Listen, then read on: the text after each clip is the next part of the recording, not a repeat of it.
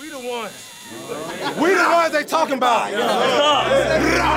Broadway Sports Media. Choose your fighter. Justin and Justin Titans podcast show. Some of it was bad, but hopefully you'll you probably piece something together. Outstanding. There's an earthquake in the middle of the podcast. Unbelievable. We're begging for listeners. That's all we do. Like I said before, Monday night, Tuesday night, Wednesday night, we gonna line up, we gonna play.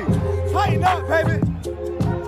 Welcome in, everyone, to another episode of the Music City Audible podcast. We are brought to you by Broadway Sports Media, partnered with 440 Sports. I'm your host, Justin Graver, and with me, as always, Justin Mello. How's it going tonight, my friend? Doing pretty well. We're recording this on Monday night as opposed to our regular scheduled programming of Tuesday. We are in the middle of this Buffalo New England game, which is pretty awesome, right? This wind is pretty crazy, and it's it's, made for an entertaining and unpredictable uh, viewing session. But that's not what we're here to talk about. We're here to talk about the Tennessee Titans as per usual. And even though they didn't play this weekend, they've been pretty big winners for several reasons, and they might win even more here depending on the outcome of this Buffalo game. That is absolutely right. The Titans had some favorable results go their way over the weekend. We'll talk about what the playoff picture looks like right now, heading into week 14, and then we will bring on our guest, James Johnson, the managing editor of USA Today Jaguars Wire, to preview this game that the Titans have at Nissan Stadium against the Jacksonville Jaguars. The rematch, Titans obviously won the first meeting. Jags currently sit in last place in the AFC and actually second to last place in the entire NFL, just ahead of the Detroit Lions who got their first win this weekend. Jags at 2 and 10. Titans, though, entered the weekend in the three seed, but with the Baltimore Ravens loss to Pittsburgh on that crazy two point conversion attempt that, I mean, it was crazy to try and go for two, I think, in that situation. Um, the Titans move up to number two, and depending on what happens with this New England Buffalo game, the Titans could find themselves back in the one seed because if the Patriots lose to the Bills, the Titans will have a better record at eight and four than the Patriots eight and five, and will go back to the one seed, and they'll beat the Bills and the Chiefs and the Ravens in the tiebreaker with a better conference record than all those teams. So the Titans have a chance, depending on plus, how this game plus shakes they beat out. the Bills and the Chiefs, right? So They did, but that actually won't matter because of the Ravens also being tied. gotcha, Um, gotcha. That four way tie will go to a conference record tiebreaker. So lots can happen. Still, obviously, four weeks left in the regular season. So plenty of different possible avenues here for the Titans, but they're basically in the playoffs. Um, it's not a 100% lock right now. The Colts did get a victory easily over the Houston Texans, who I mean, can the Titans just get a game like what the Colts played against on Sunday? Like, I know they had great games against the Rams and the Saints and like generating turnovers and like not winning the yardage battle or the possession battle, but still having a favorable outcome in the game. But the way that Colts Houston game unfolded, it was like Tyrod Taylor threw one of the worst. This is the second time this season he's thrown in one of the worst interceptions I've ever seen at the sideline, just like trying to like dump the ball out of bounds or something, and literally just handing it to the other team. I just want the I- Titans I think to he tried to, to, get it to his receiver there, right? You're talking about the one that was the first play of the game, right? Yeah, I think he's trying to get it to his receiver, which might be even worse, right? I- I'm pretty sure he was throwing it to his man, but yeah, pretty, poor awful. throw, but- as you said. And can the Titans get one of these games? I mean, they, they did beat Jacksonville, I guess, in rather comfortable fashion. What was it like True. 37 something? I think it was uh, in the first game, but who knows, right? I mean, the way they're banged up right now, I I don't know that they're going to have one of those over these next couple of weeks. I agree. It's just be it'd be nice if they play a bad team that plays bad. You know, like we don't Well, need to that's get Jacksonville, right? I mean, Yeah, so, Jacksonville could do that. So this is another chance. The Jets up. obviously showed up and played they with the big plays Quick- that they literally Corey Davis had 100 yards and he had not a single other 100 yard game this whole season. Like the way the Jets were Now able to move the ball the downfield Yep. and now he's out for Can I say year. something really quick? I want to interrupt you for two things that I want to say just because I thought it was hilarious. Number one, Absolutely. Hit it. the Pittsburgh Steelers Baltimore Ravens game. Shouldn't be going back to it. This is a Titans podcast, but I just have to get these two things off my chest. If you didn't see Mike Tomlin's post game press conference, I highly recommend you give it a watch. It was absolutely hilarious. His answer to being asked, uh, "Were you surprised that Baltimore went for two? His response being, and I'm obviously paraphrase, uh, paraphrasing here, we said something of the sort of, uh, no, not really. They lean heavily into analytics, so they are very predictable. so yeah. I thought that was a great quote. He knew exactly what he was doing. It's a Pittsburgh, it's a, it's sorry, it's a Baltimore team he obviously uh, dislikes greatly. So I thought that quote was absolutely hilarious. And secondly, what was John Harbaugh doing? Look, I'm going to hint this with a tint of sarcasm here. Anytime you're playing an offensive juggernaut like the Pittsburgh Steelers, you got to go for two, right? You can't risk that game going overtime and and giving the ball first to the 39 year old uh, geriatric Ben Roethlisberger, right? You can't potentially risk. So I, I have no idea what the hell uh, Harbaugh was in there. With that said, it was it was a pretty good play call. I actually thought the play call was excellent and should have been executed. Like he should have walked into the end zone. It was I mean, on the one hand, you had an open receiver in the flat right in front of the goal line. On the other hand, you have TJ Watt rushing free off the edge right at your quarterback. And if that's any other quarterback, he doesn't even get a pass off there. Like Lamar Jackson, the fact that he threw the ball and didn't get sacked was a, an incredible play by him. So yeah, he missed the throw. I mean, I don't know if it's a real like a great play call would have been one that's more easy to execute, but fair. I don't that's hate fair. That's a fair counterpoint. I'll give you that. But I, I thought, you know, the way it's designed, you're certainly going to get a guy like Mark Andrews running completely uncovered there within two yards, really, of your quarterback and of the end zone. Obviously, I think Lamar's got to obviously make that throw and, and convert that. But well, you, you do bring said, up a good point. Any play that has TJ Watt rushing free at your quarterback deserves to be questioned. I, I get that. Right. Um, Harbaugh said after the game that they went for it because the uh, they didn't have any healthy cornerbacks. Obviously, Marlon Humphrey's now out for the year too, which is a big blow to them. But oh, okay, you flip a coin, you could get the ball and go score. Just because your your best quarterbacks are out doesn't mean you can't get a stop against Ben Roethlisberger, who's been playing bad all year, whose arm looks not functional anymore. So I don't know.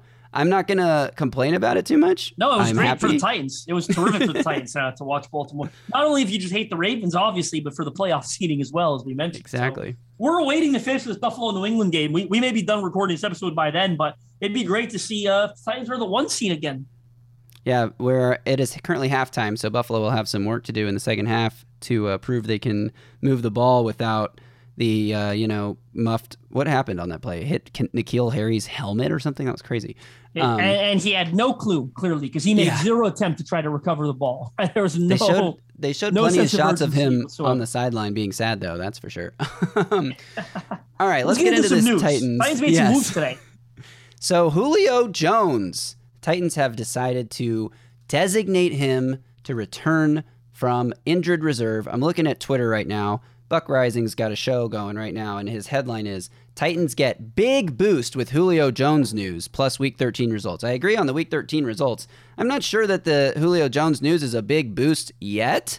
I'm not saying it won't be by Sunday, but let's be clear about what happened here. They have designated him to return from injured reserve. They have opened the window, it allows him to go back to practice with the team, and it allows him to possibly be activated. They have 21 days. Now, that doesn't mean he's playing Sunday. Window, yeah. Yeah, that doesn't mean he's playing Sunday against Jacksonville, but they also designated Racey McMath and Dane Cruikshank to return from the IR list. So pretty good day for the Titans. I mean, the McMath and Cruikshank will be huge for the special teams units, and we talked about this a lot last week. If Julio Jones can play, the Titans really need him in this game. So, do you think he'll be back on Sunday?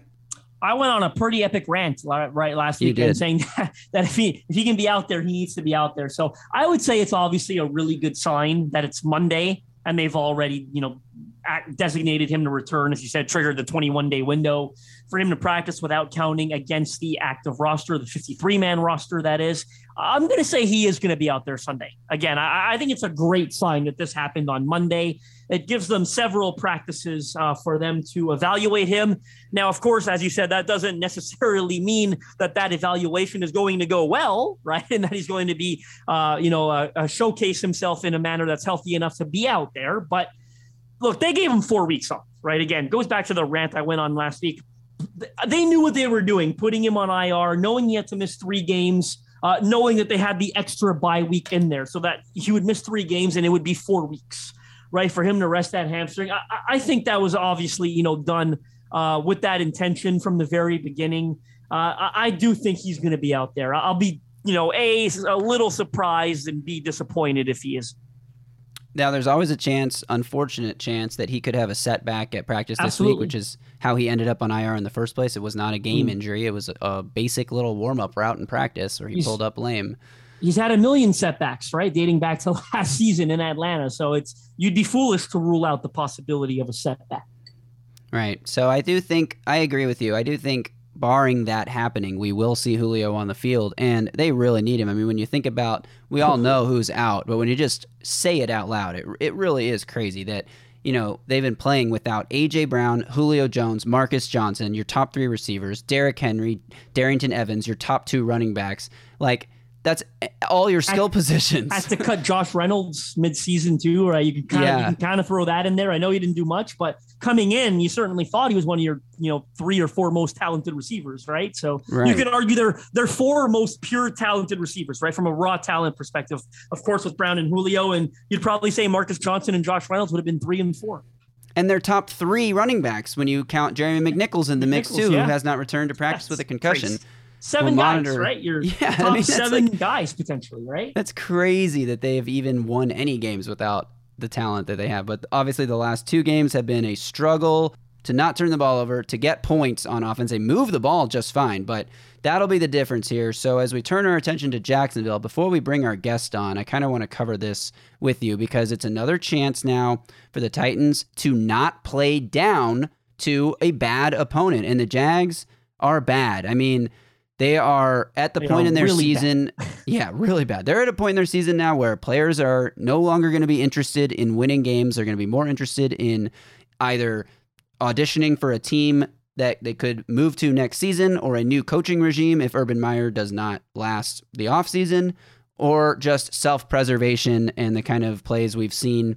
Unfortunately, we won't have Derrick Henry in this game, but if you remember 2018, week 14, Thursday night football, Derrick Henry runs for four touchdowns, and by the end of that game, it was clear. I mean, Jalen Ramsey was like pulling up. Nobody wanted to get hit or take hits in week 14 at the end of a game you're getting blown out in, right? So I think we could see that kind of situation unfold if the Titans come in and take care of business in the first half and get off to a good start and and force that mentality for the Jags. But what do you think we see from this Titans team coming off a bye, obviously getting a little healthier? Is this going to be another one of those play down to the opponent, let down performances, or do you think the Titans come out and reestablish themselves as a top team in the AFC with this showing? I, I, I guess you're asking me for a prediction, and I'll try to answer it. But the true answer that I have for you is I have no freaking clue, and I think anyone saying otherwise, um, you know, would, would be lying, right? I mean, the they they've turned the ball over what nine times I think in the last two weeks. I mean, five times against Houston, four times uh, against New England. Um, you know, we, we know. I mean, even with Julio back, he's one guy. He might be on a pitch count. Who knows? Uh, we know that this offense is capable of of struggling, right? And uh, even against the worst opponents. Again, I understand they move the ball well against Houston, but you can't tell me that the word struggle isn't appropriate when you turn it over. Uh, you have you know you have your quarterback throwing four interceptions in that game, so uh, you know Jacksonville. Make no mistake, they're not worse than Houston. They're just as bad, but they are not worse than them, in my opinion. So, uh, you, you know, you're looking at that Houston game. I don't know how you can enter this one and say that you feel 100% confident that it's definitely look. I don't think it's going to be as bad. Don't get me wrong. I don't think you're going to turn it over five times. Tannehill's going to throw four interceptions. But my point is, they're obviously capable of playing down to that level of competition because we just saw it happen two weeks ago. That's right. One interesting quirk in the standings the Texans are 15th in the AFC, the Jags are 16th. Houston wins the tiebreaker based on that head to head matchup. But the Houston Texans are already mathematically eliminated from playoff contention. The Jags at 2 and 10 might as well be. Nobody even thinks they have a chance. But They're mathematically alive.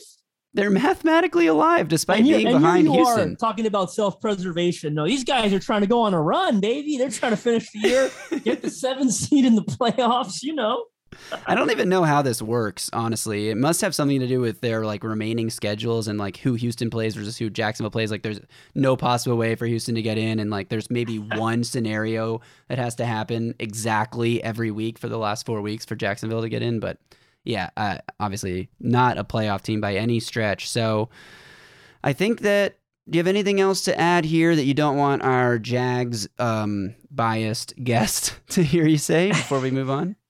No, I mean, again, I, I'm I hate to be on the fence that way, but uh, again, I, I, think you'd be lying to yourself if you said that you entered with 100% confidence that they can't play down to the level of competition, right? We, we've seen it a few times. Look, they're still banged up, right? I mean, even if Julio's out there, you're still not going to have, of course, Derrick Henry. You're not going to have AJ Brown. You're not going to have Bud Dupree. Uh, you're also hoping uh, one thing we probably shouldn't brush over. Uh, you would really like to get David Long and, and even Rashaan Evans back in this game because inside linebackers really banged up right now. Monty Rice is on IR. Will have to miss three games. Uh, Chris Jackson, by the way, is still on IR, so you're not going to have him uh, at corner either. Uh, I think Jack Rabbit could potentially be questionable. It's obviously been a while since we've gotten an injury report, but he seemed to kind of be going in the wrong direction injury wise last time uh, we saw him on the field. So you're still going to have a lot of guys missing, right, from this game. I mean, Nate Davis is still dealing with the concussion. That's scary and unpredictable. You have no clue. You know, I mentioned that even though I do feel that Aaron Brewer is playing better at right guard than Nate Davis currently is. Uh, Jeremy McNichols is also dealing with a concussion still, so you, you don't know if you're going to have him. There, th- this team is still really banged up, and the bye week did not solve all of those issues. In fact, it probably solved very few of them. Right? Yeah, you get Julio back. Hopefully, Cruikshank and, and Long and Evans would be huge. Right? I think it's really important that both of those guys come back. But make no mistake, this team is still really, really banged up.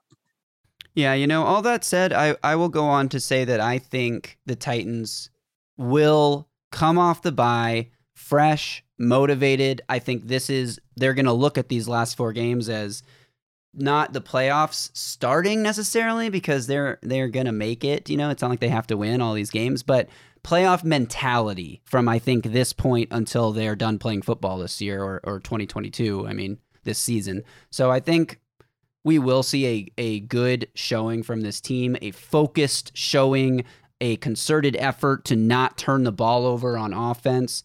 That's not yeah. saying it will 100% happen, but if I had to predict the way that this team comes off a bye and off of back to back losses, I think we'll see a very hungry I, I think they're going to win the game. Don't get me wrong. I, I do think they're going to win the game. I just uh, think you got to take everything with a grain of salt right now, right? Based on the last couple weeks. Absolutely. All right. Well, without further ado, let's bring in the Jaguars perspective here with our guest, James Johnson. You can follow him on Twitter at sportsgrind underscore Dawn. Again, he's the managing editor of the USA Today Jags Wire.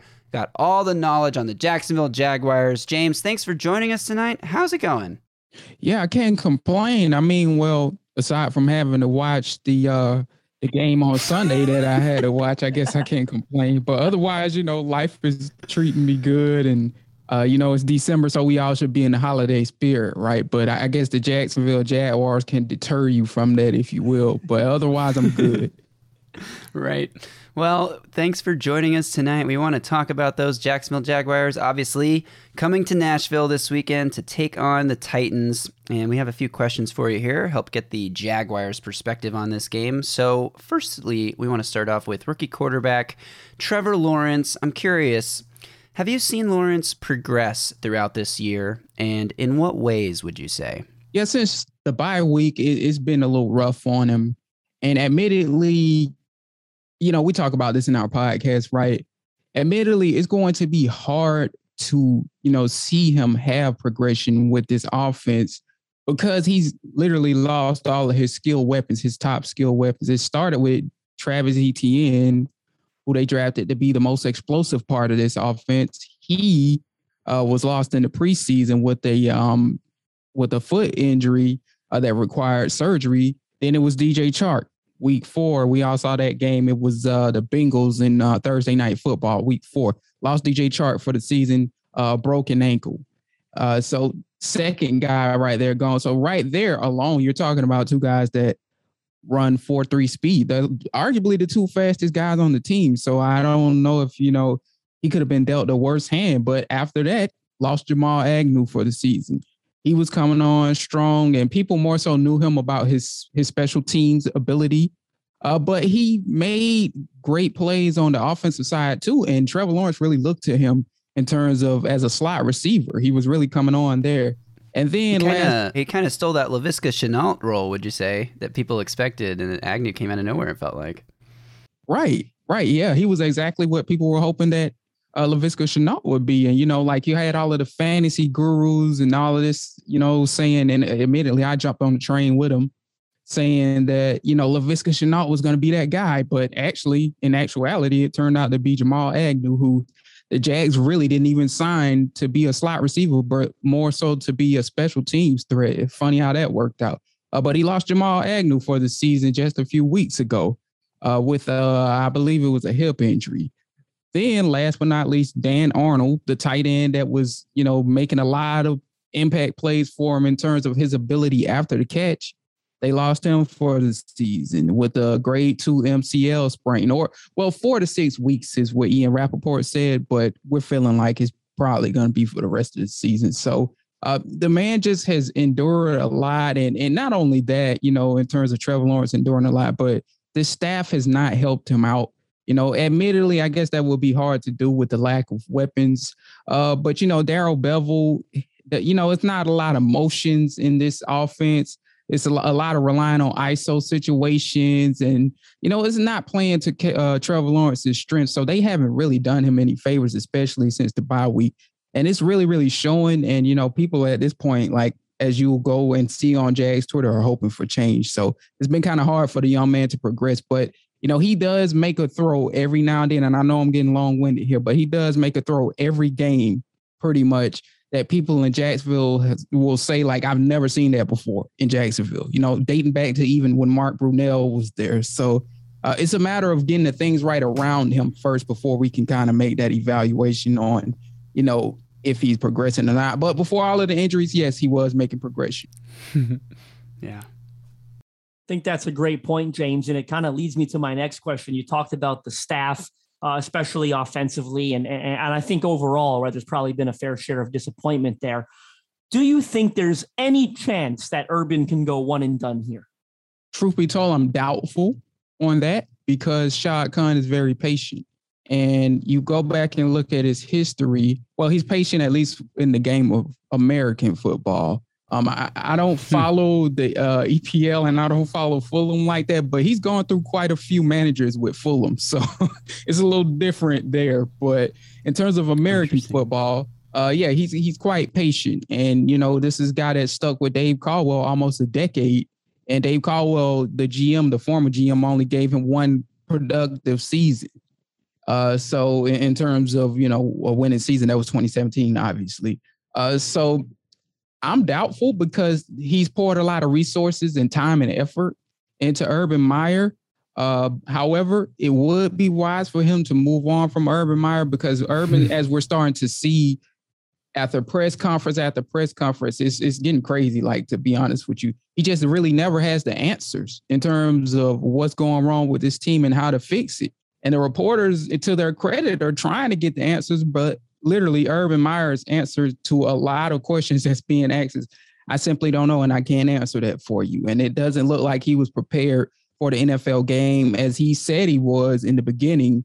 And uh, you know, he led everybody to believe in his initial press conference. This show is called the Music City Audible, and I'm about to throw our listeners an audible on something that they probably do not see coming and will add nothing of value to this show. But because that you mentioned Shad Khan owning Fulham FC, I am a diehard soccer fan, and I will let our listeners know that Fulham FC are first place right now in the English Championship, which is the second tier of football, of, of soccer, obviously, in England, and they are in line for a promotion to the top division of English football next year. By the way, if they do earn that promotion, that is worth like over a hundred million dollars. So Khan is doing a terrific job with Fulham. Maybe not so much with the Jaguars. And by the way, the coach of Fulham is my Portuguese compatriot, Marco Silva. So I, I am very familiar with Fulham, their manager, and their players. So uh, that added nothing. And I will now go back to American football. And I want to ask you, James, um, you know, this is obviously a young football team. You talked about losing those weapons. They had a ton of draft picks last year. Other guys that they picked in the, in, the, in top of the second round, a corner out of Georgia, Tyson Campbell, uh, Walker Little, a tackle out of Stanford, I believe was in the third round, I think it was. Um, outside of Trevor Lawrence, tell me a little about these young players and have any of them impressed you thus far? Yeah, and that's partly why people are showing up to uh, you know, the stadium to so to speak, and and you know, showing up on Twitter calling for Urban Meyer to be fired. Is because a lot of these guys they drafted, they aren't putting them on the field. Walker Little, second round pick that they used. Uh, that was one of the picks they got for Yannick and Ngakoue from the Vikings. Uh, he hasn't seen the field but one time, and uh, that that game was well. I don't want to say one time, but in terms of starting a full game, he only has started in one game, and that game was uh, I think it was either the Titans or it was around week five, six. But he uh, he came in for uh, Cam Robinson. Cam Robinson had an issue uh, before practice or basically in the pregame warmup where he I think he injured his back or something like that. And Walker Little had it came in uh, and until Walker Little's uh, defense, by the way, he he held his own, you know, for the most part. I mean, yeah, there were some issues uh, here and there, you know, but for the most part, Walker Little for a game that he wasn't expected to start in, he held his own. But that was the only game we saw uh, Walker Little in. Um, also, Tyson Campbell. Now that's the one guy that is starting to stick out uh, which you already said they took him with the first pick in the second round. Uh, he was looking like probably the biggest mistake of this draft class in the beginning. And then when the bye week came, uh, you know, the, the team did, to their credit for a change, they did some self evaluations. And one thing that they came to grips with was that they needed to use more zone coverage more. And when they moved to more of that, that really helped Tyson Campbell because he's in a position now where he can, of course, as we all know in zone coverage, you could see the quarterback better. And he's played tremendously better uh, since like his last few grades on PFF. I think he had a 90 against the Falcons. And then this week he had like a 74 or 75. So, you know, he's looking like the shining star, even more so than Trevor Lawrence of this whole equation. Andre Cisco drafted in the third round haven't put him on the field all that much. You know, they got they have Dewey Wingard st- um, starting at safety and um, Rayshawn Jenkins starting at safety. People have been puzzled to this point because Andre Cisco was a ball hawk type of safety that the Jacksonville Jaguars could use in this scheme. People have been puzzled about why he's not getting the usage that he should. So he hasn't been seeing the field. So really, aside from Campbell and Lawrence, and uh, Luke Farrell, who they got in the fifth round uh, from Ohio State, a tight end who they predominantly use for blocking. They haven't really utilized their draft picks like they should be.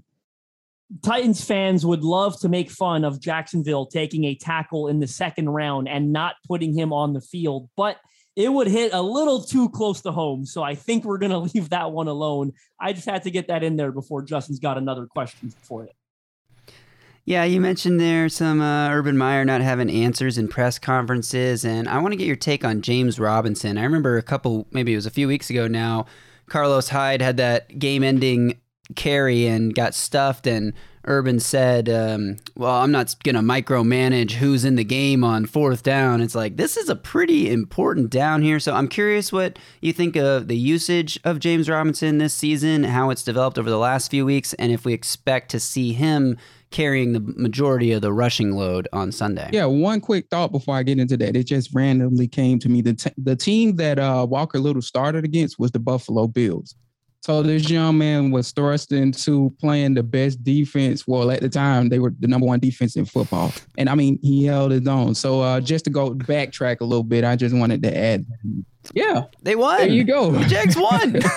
so yeah, I mean that that worked out for them. Uh, we want to see more Walker Little. But on James Robinson, yeah, as you said, uh, you know, it, he hasn't been managed all that well and and used all that well. And we're talking about a guy here who was – See, what's so frustrating about it, and I say this all the time, James Robinson was voted into the top 100 players in the league by his own peers. We're not talking about top 100 list that's made by Sporting News or PFF, or this is the one that comes on NFL Network where the players vote for. And albeit he was player number 100, that speaks volumes of what they believe people that actually play in this game believe of him. And here you have Urban Meyer, and albeit you know he's been dealing with uh, knee and heel injuries for the last three to four weeks. Uh, the Seahawks game is where he sustained the heel injury, and the game after is where he sustained the knee injury against the Colts. He's been showing up on the injury report for those injuries, but despite that, uh, they've been putting him out there, and uh, you know he's been you know basically cleared to play. Uh, so if you're gonna clear him to play to uh, to play or whatever the case may be, you know people are wondering like if he's your top guy. I just listed all of the guys that they're missing, all of the skill position guys that they're missing. If he's your top guy, you know like what's going on there? Why isn't he being utilized um, as much as he should. They're putting Carlos Hyde out there. People think it's a little favoritism going on out there. I know you all know that he played for Urban Meyer at Ohio State. So, you know, people are trying to connect that dot or whatever the case may be. Uh, but yeah, I wouldn't expect James Robinson to answer your question. I wouldn't expect James Robinson to see more than 10 to 12 carries. You know, and even when he was healthy, they were they weren't using him correctly anyway because he was only seeing 17 carries. That was his cap when he was healthy. So that was the puzzling thing about that. And James Robinson is a guy that if you give him 20 to 22 carries, he's going to make some usage of that and he's going to really, really help your offense out. They weren't doing that. And that's that falls on Darrell Bevell and uh, it falls on Urban Meyer, who says he doesn't want to micromanage Darrell Bevell and the rest of the offensive staff. But as you all will know, based on Mike Vrabel's job, what do you do as a head coach? You step in when needed. Yeah. And he's not stepping in when needed. That's a terrific point, James. And, and we're going to end it on that note.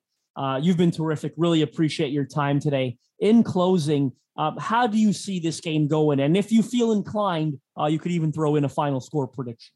Yeah, this week, now that you bring it up, I haven't done a prediction this week because it's a away game. And I normally write a prediction for USA Today's paper, but it's a away game, so it wasn't mine to cover.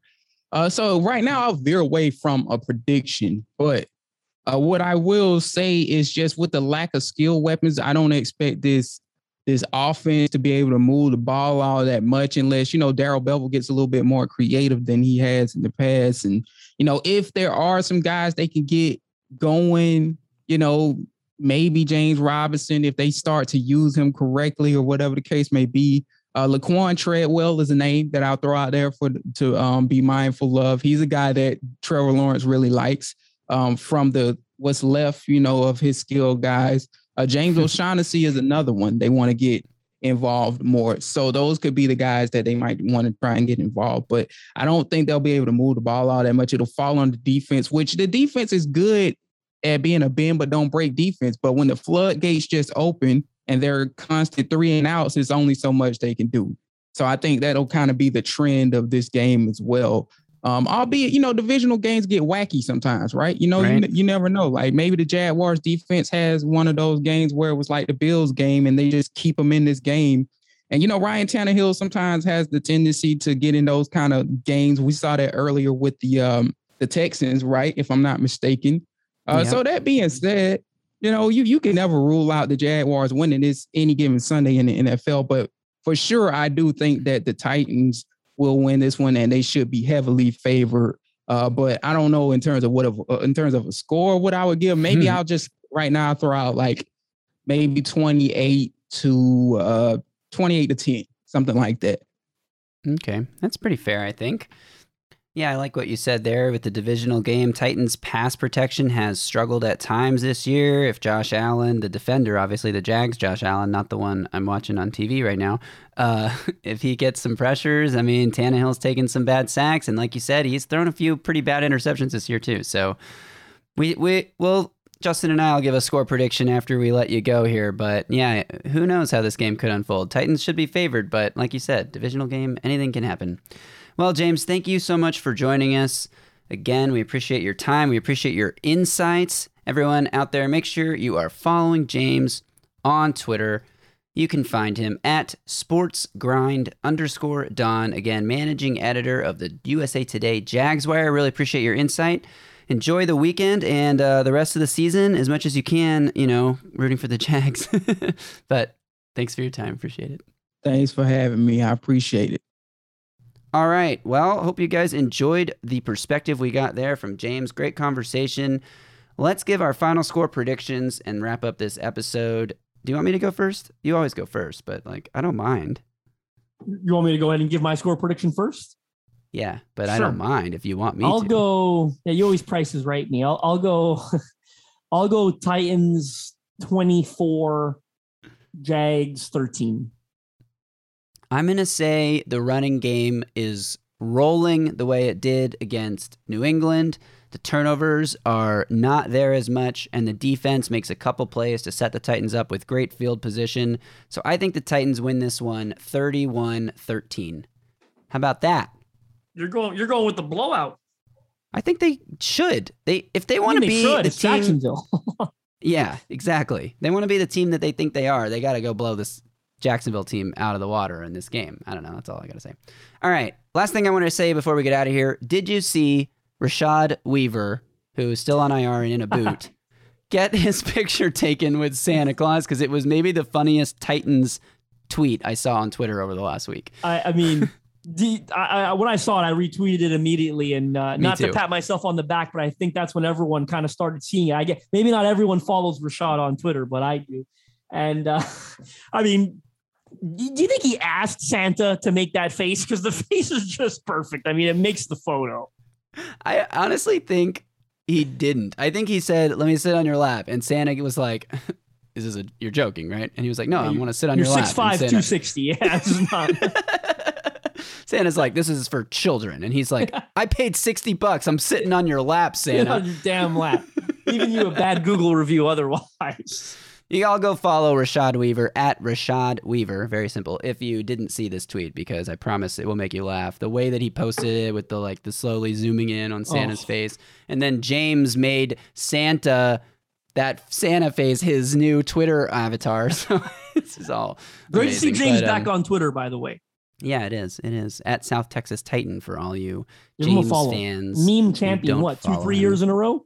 Has That's gotten right. like free tickets to Titans game two years in a row, at least due to his excellent making of memes. So shout That's out to James. Very true. And one other thing, this is just a cool stat. Um, before Week 13's games, which it's important to say that because otherwise we'll never get to say this stat. Jeffrey Simmons led all interior defenders in the NFL in total pressures. Again, without having his bye yet, when everyone else basically had. But who cares? 49 pressures for Simmons. Send him to the Pro Bowl. Go vote for the Pro Bowl. I got a video coming out soon that will help get all of the Titans players in the Pro Bowl, so be ready for that on Twitter. But uh, yeah, that's all I got. Anything else you want to say before this episode is finished? That does it. Thanks everyone for tuning in and tighten up. and tighten up. You can follow Justin on Twitter at Justin M underscore NFL. You can follow me at Titans Film Room. And actually, I lied. I have one last thing to do before we get out of here because guess what? We got some shout outs. We got a shout out. Let's do We it. got you got you promised to read them. We will. So these both came in on December 1st. Happy December, everybody. Sadly, not a Dehember. That really makes me sad, but maybe we'll get um what is what do they call it? Henuary? Is that it? Henuary? January, Jan, Jan, Jan, I don't know. I saw someone try it with January, I think, and I don't even know what they said. Janu Henry? No, that doesn't work. I think it was Whatever. Janu Let's get to these shout outs. Uh, nickname 484848 says Justin Up, an excellent Titans review podcast with game recaps, insightful interviews, and even one or two accurate predictions. The Titans fan base can be a bit dramatic, but these two bring a level of rationality to your ears every week. Stellar offseason content as well. I would recommend this show to just about any NFL fan except Jags. And really, that's your fault if you're a Jags fan. Signed at J Sanity. This is our buddy Jacob Sane. Follows us on Twitter, participates in the Broadway Pick'em Pool, Broadway Sports Media member, loyal subscriber. And actually, Jacob, I, want I just want to say, I passed you in the Pick'em standings a couple weeks ago, and I have not looked back. So you better bring your A game these last few weeks. All right, He's one come more back here. with a one star review out after that one. uh, this one is from Tone BA, whatever that means. And they say, he or she or they say, A plus show. You guys finally started the wrap up music at the right time instead of halfway through the episode. Kudos. I don't know uh, what he's talking about there. I edit all these shows and I've never played music halfway through the show, but hey, maybe. Imagine you have been the three years. entire time and you've never noticed. or just every week at like 1637, there's just music playing and you've never picked up on it. This guy's gonna really make me go back and check my audio projects to see if that's happening. That'd you got to go back funny. and listen to every episode we have ever recorded, all the I way mean, through. after after we finished taping, I listen back. I listen to the episodes, and I and I surprise, I cut some things out. Every once in a while, I re record my own voice because I was like, wow, that was stupid. I didn't say the right stat or whatever it is. Um, anyway, that'll wrap it up for this week's show. We'll be back next week to recap the Jaguars game and preview the Pittsburgh Steelers. Ooh, they suck. All right, Titans better win that game. All right, until then, you guys stay safe out there and tighten up. A Broadway sports media production.